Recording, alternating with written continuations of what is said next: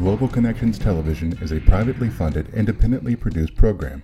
The opinions expressed on Global Connections are solely those of the moderator and his guests. We invite you to go to the website at www.globalconnectionstelevision.com to view previous shows.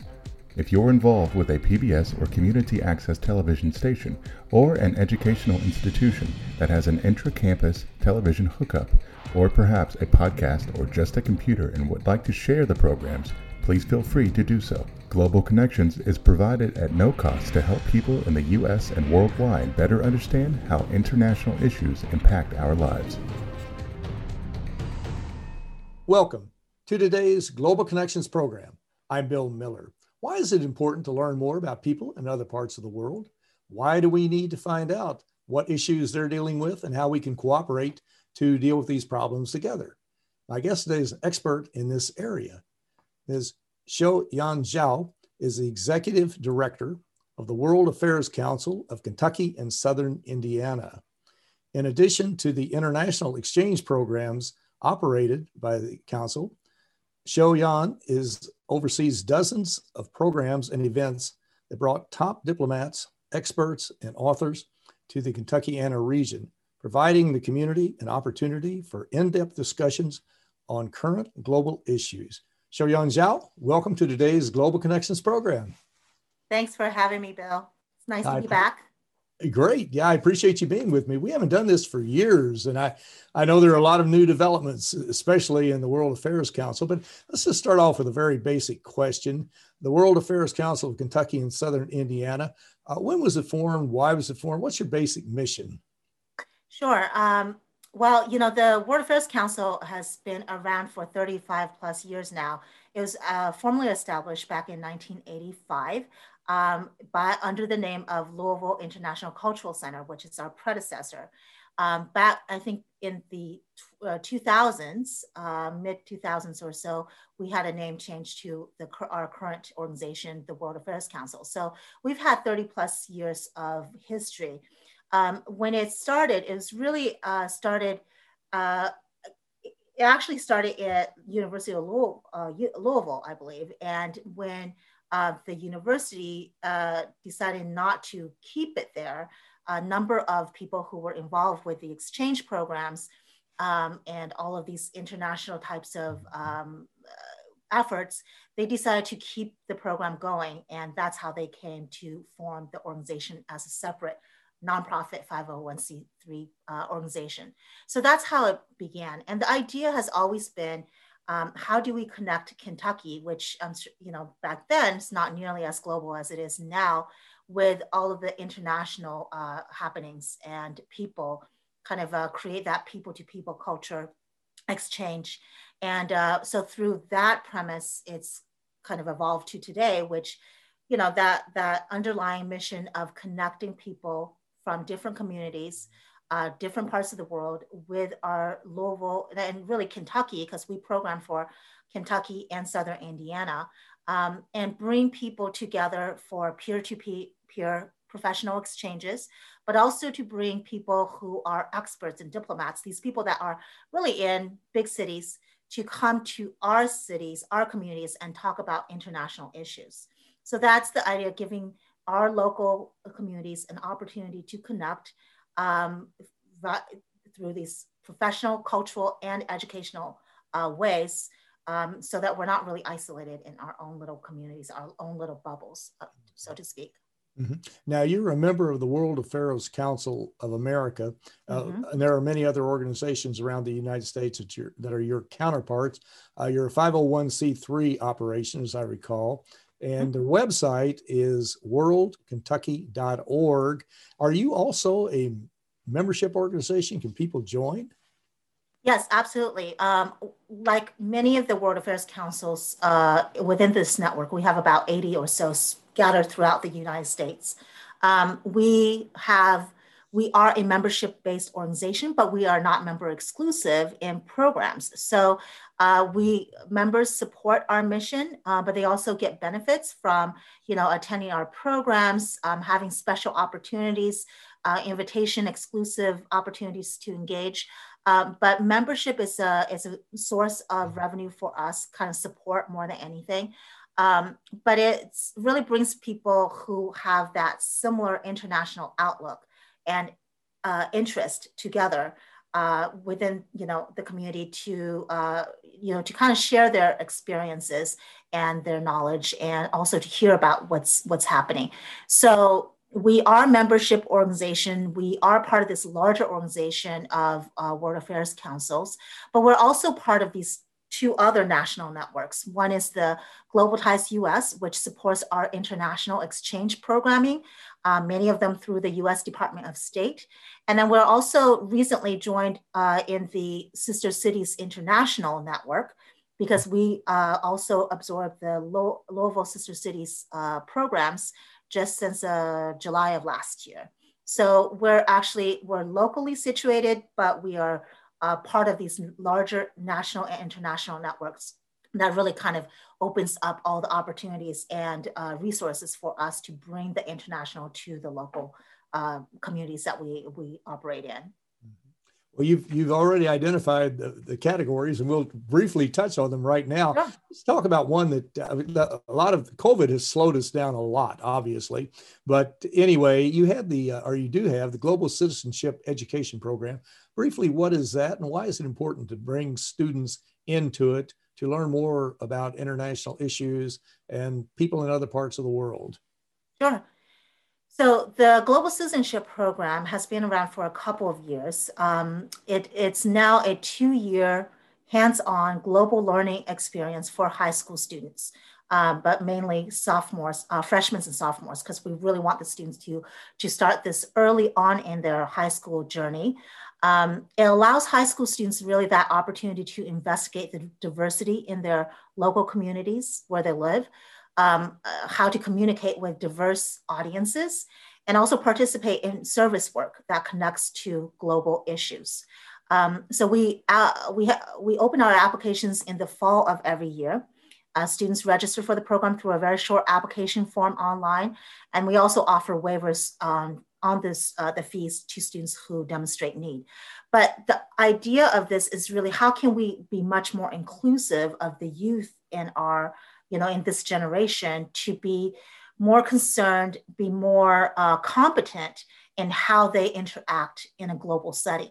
And I think that's especially important in, you know, states like Kentucky, where we're not obviously connected. Uh, we don't have a huge international presence, whether it's through business or some of those, those other uh, exchanges. So for us, it's about how do we bring this global competency, this importance of how to be a global citizen to the students in this state so that we're not always left behind in some ways, right? That students can be um, competent and ready and prepared to really succeed in a global community. Um, and that's that's what this goal is really about how do we get them prepared in languages and cultural awareness sensitivity empathy and also for them to really truly understand the intersections between the global and local concerns and that's what we think of as global citizens mm-hmm. that's extremely important and mm-hmm. you talk about how kentucky years ago was uh, viewed back during the 60s, 70s, what have you, sort of a rural state to a large degree, which it's no longer that. It's changed quite dramatically. And a lot of people say this because Toyota Motor Corporation, which right. brought here, but primarily by then Governor Martha Layne Collins to Kentucky, really turned Kentucky into an international entity. And today we see thousands of other small businesses that tie into Toyota's plant in Georgetown. You see Ford Motor has a major operation of pickup truck plant in Louisville. UPS's hub uh, is well, it's a central hub in the world is located yeah. in Louisville, and they send jets out every night all over the world. So Kentucky has changed quite dramatically, has it not? It has. I mean, that's exactly it. Like as you point out, um, we're much globally connected through commerce, um, and the world hub, uh, the world port, the hub, uh, you know, really puts us at the center of all of that. Um, and then uh, certainly the many manufacturing businesses that's here. Uh, trade is, we were one of the fastest growing trading uh, uh states in the country. Um, so we're actually a lot more global than we are, but it doesn't necessarily translate in our education, right? Uh, students, you know, or we're still grappling with some, you know, some of the basic issues of, of learning. uh, which is something that I'm sure many, many communities do. But the, the trick is really how do you bring all students, lift them up in those basic ways while still keeping up with the latest you know needs that we as a global community need to have for our students in order for them to excel not just catch up but how do we get move them even further along? And that's you know that's something that i think um, we we can do better. And uh, you know i think the new administration in state um, education uh, I, I feel good that they're they're moving in that direction. So it's really for organizations like us to provide some ideas and models um, to help them along in that way. Mm-hmm. And of course, too, the uh, the last statistics I saw, and this may these may have changed, but uh, I won't dwell on the international trade. But the two one of the two well, two of the largest exports. One was aerospace engines, which yep. I found very interesting. second, of course, world famous Kentucky whiskey, Kentucky bourbon, and Kentucky today still supplies 95% of all of the bourbon whiskey in the world, even though every state in the United States and many countries have their own brewery or distilleries, I should say. And but Kentucky still they had a I guess Kentucky had a 200 year head start on producing bourbon, so that's what kept it going. And also the water, isn't it? It's uh, isn't isn't the water the? Uh... That's right, the limestone and the water. You're absolutely the water. That's true. Well, we better move quickly here. We're not going to get through all these, thanks to me getting off track. But uh, one of the main functions you've provided over the years is to bring in really knowledgeable speakers on a wide range of topics. Uh, just give us a flavor of some of the uh, speakers you've had, be it an amb- uh, ambassadors or uh, CEOs or whomever, and what were their topics uh, very briefly? Sure. Um, we have, you know, we, uh, our speaker program is usually one per month. And um, in some years, we've brought in some really top, top uh, diplomats uh, to the region.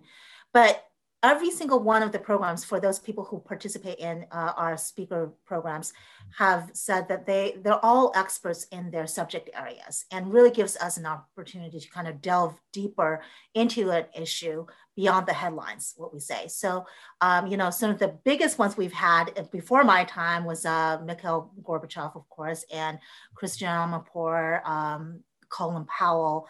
But more recently, you know, we have had uh, Ambassador Zalmay Khalilzad a couple years ago, who at the time had not been designated a, an envoy or um, a special kind of representative for, for the US um, with the peace talks in uh, Afghanistan, but he had already served in those capacities prior to the last administration. And he came and uh, he was talking about his his time and his journey to becoming where he uh, where he is. And uh, that was an amazing program. He's super down to earth person, and uh, we really enjoyed hosting him. We also hosted the uh, first Cuban ambassador to the US in over 50 years, uh, Jose Cabañas, in 2017. And that was right before we had the Derby um, it was a huge uh, visit, and that was, of course, right after uh, we had kind of somewhat normalized relations with Cuba uh, under uh, President Obama's administration. So those are some of them. Now, recently in the COVID era, we've been holding monthly speaker programs, and we've had quite a number of experts on uh, Russia, on Saudi Arabia, on uh, Iran. These, of course, are all of the big uh, regional security kind of uh, issues and uh, countries that we're dealing with uh, past administration, uh, uh, administration and especially now in this new administration. So um, we just try to really look forward and where we are and anticipate what are going to be the big global issues and big kind of hotspots around the world that we want our citizens, our members to really learn more about. And as you probably know, some of those, those issues don't change very much over time. So we've always been really right on point uh, when we have a program on what is happening at that moment in our you know national dialogue so um, you know it's just a service that we provide and it's a niche that we provide because I think, you know, World Affairs Councils really try to be that space where we can educate and inform the public about some of the, the big issues that, that exist in, in the world.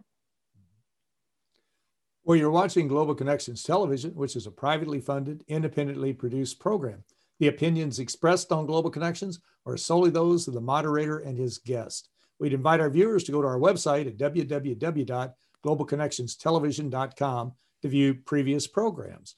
Also, if you're involved with a PBS or community access television station, or perhaps you're with an educational institution that has an intra-campus television hookup, or you're with a, you have a podcast, or you're uh, you just have a computer and you like our shows and you want to share them, please feel free to do so.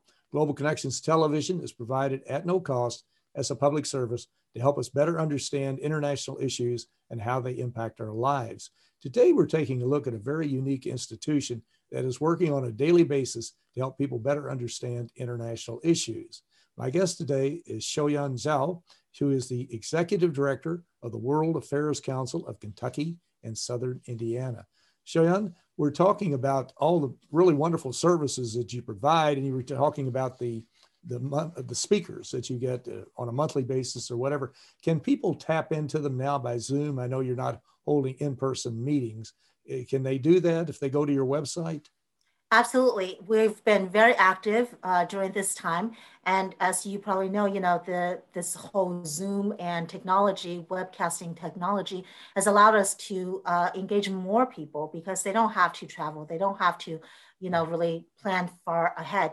So we've been having regular programs. They can go to our website, worldkentucky.org.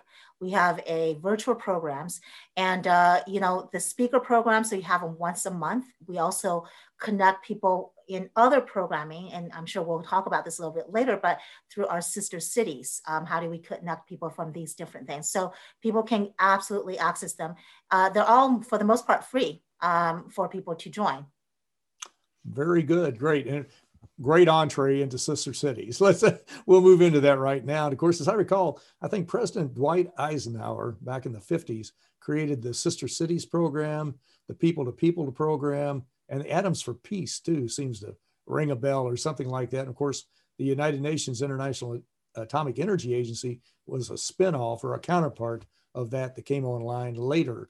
But uh, what what uh, just an overview? What is the Sister Cities International program and how does that tie into Louisville and into your operation? Sure.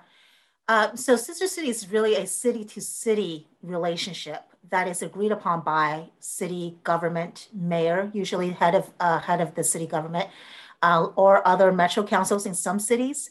Um, it's a relationship that really seeks to connect cities, people of uh, you know the sister cities, in a much more meaningful and sustainable way through various type of exchanges um, across different sectors of society. So many of these occur within the education space, whether it's from grade school or to um, many university collaborations.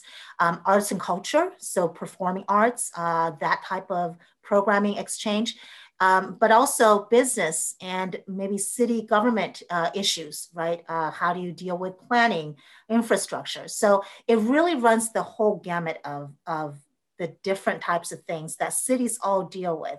So it's usually around a some kind of a commonality, um, and or just an interest to know more about that city. Um, and they are started usually by someone within a city that has a tie to another city and see some, some possible collaborations. Um, so we have about nine cities in Louisville, Kentucky.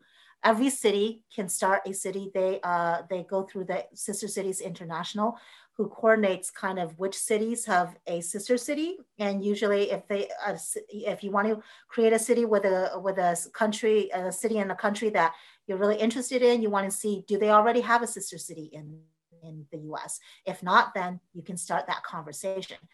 Um, so our sister cities have uh, been around for, the oldest one is Montpellier. I believe that one has been, it was established many, many years ago. I want to say the 50s or even as far as that long ago. And um, many of, uh, we also, we have basically one city for every continent except Australia. haven't made it that far yet. Uh, but we have one, uh, we have a Tamale in Africa, Ghana. We have Quito in Ecuador, La Plata in Argentina.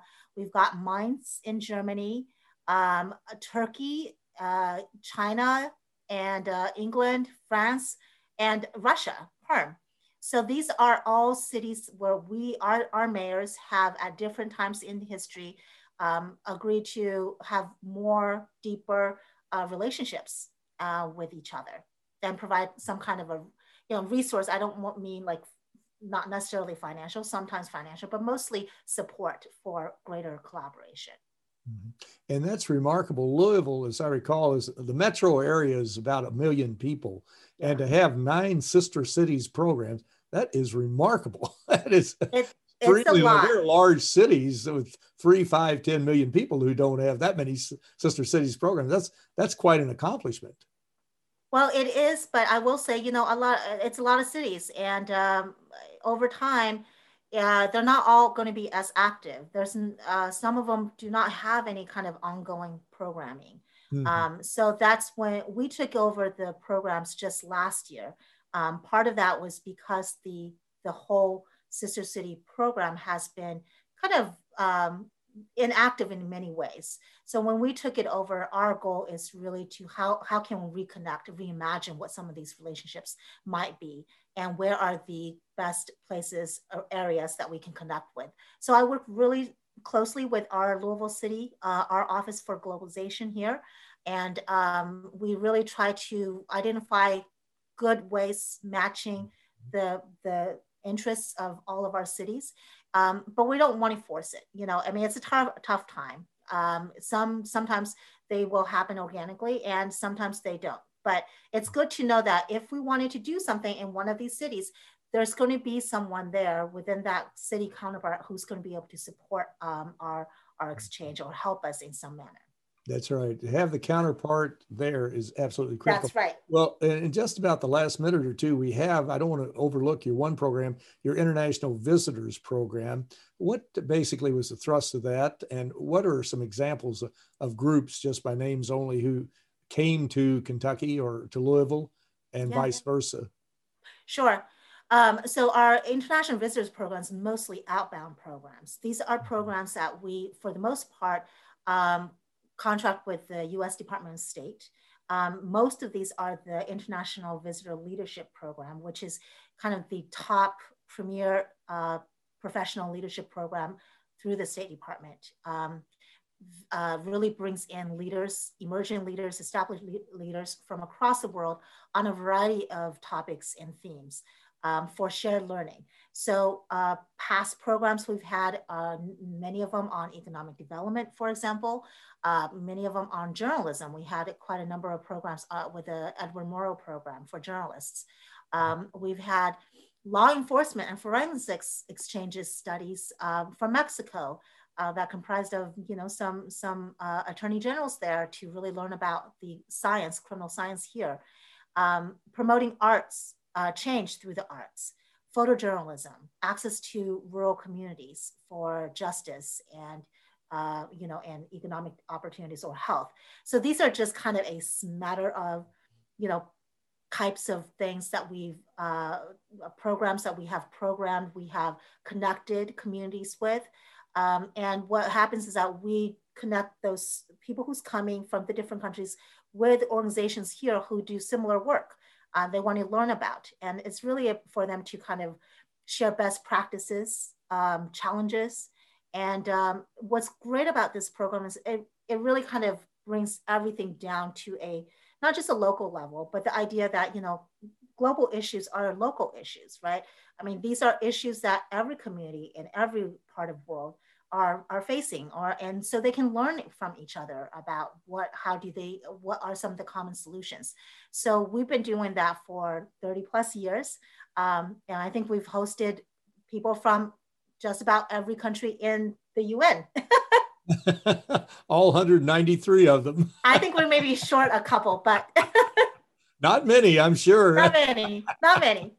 It certainly has no doubt about it Well, Xiaoyan, this is an extremely important program. And again, our viewers can go to your website at www.worldkentucky.org to get more information, to learn about the upcoming speakers, to tap into your Zoom sessions, the ones that are open to the public, and to get involved because you're absolutely right. You summed it up very nicely. We are all in this together. We have to work on these problems together, and we have to learn more about other people, and they need to learn more about us. We see just chasms, grand canyons of misunderstanding in this world today within countries and between countries. And we certainly need to work on that. But Xiaoyan, I want to thank you so very much for a very interesting and a very informative program. Thank you, Bill. It's always nice to talk with uh, with you, especially on your uh, on your show. And we hope uh, we can uh, share out all the stuff that you do as well on our website. So worldkentucky.org. Please do. it's all free. That's good. Again, thank you. thank you. I'm Bill Miller. Thank you for joining us today on Global Connections Television.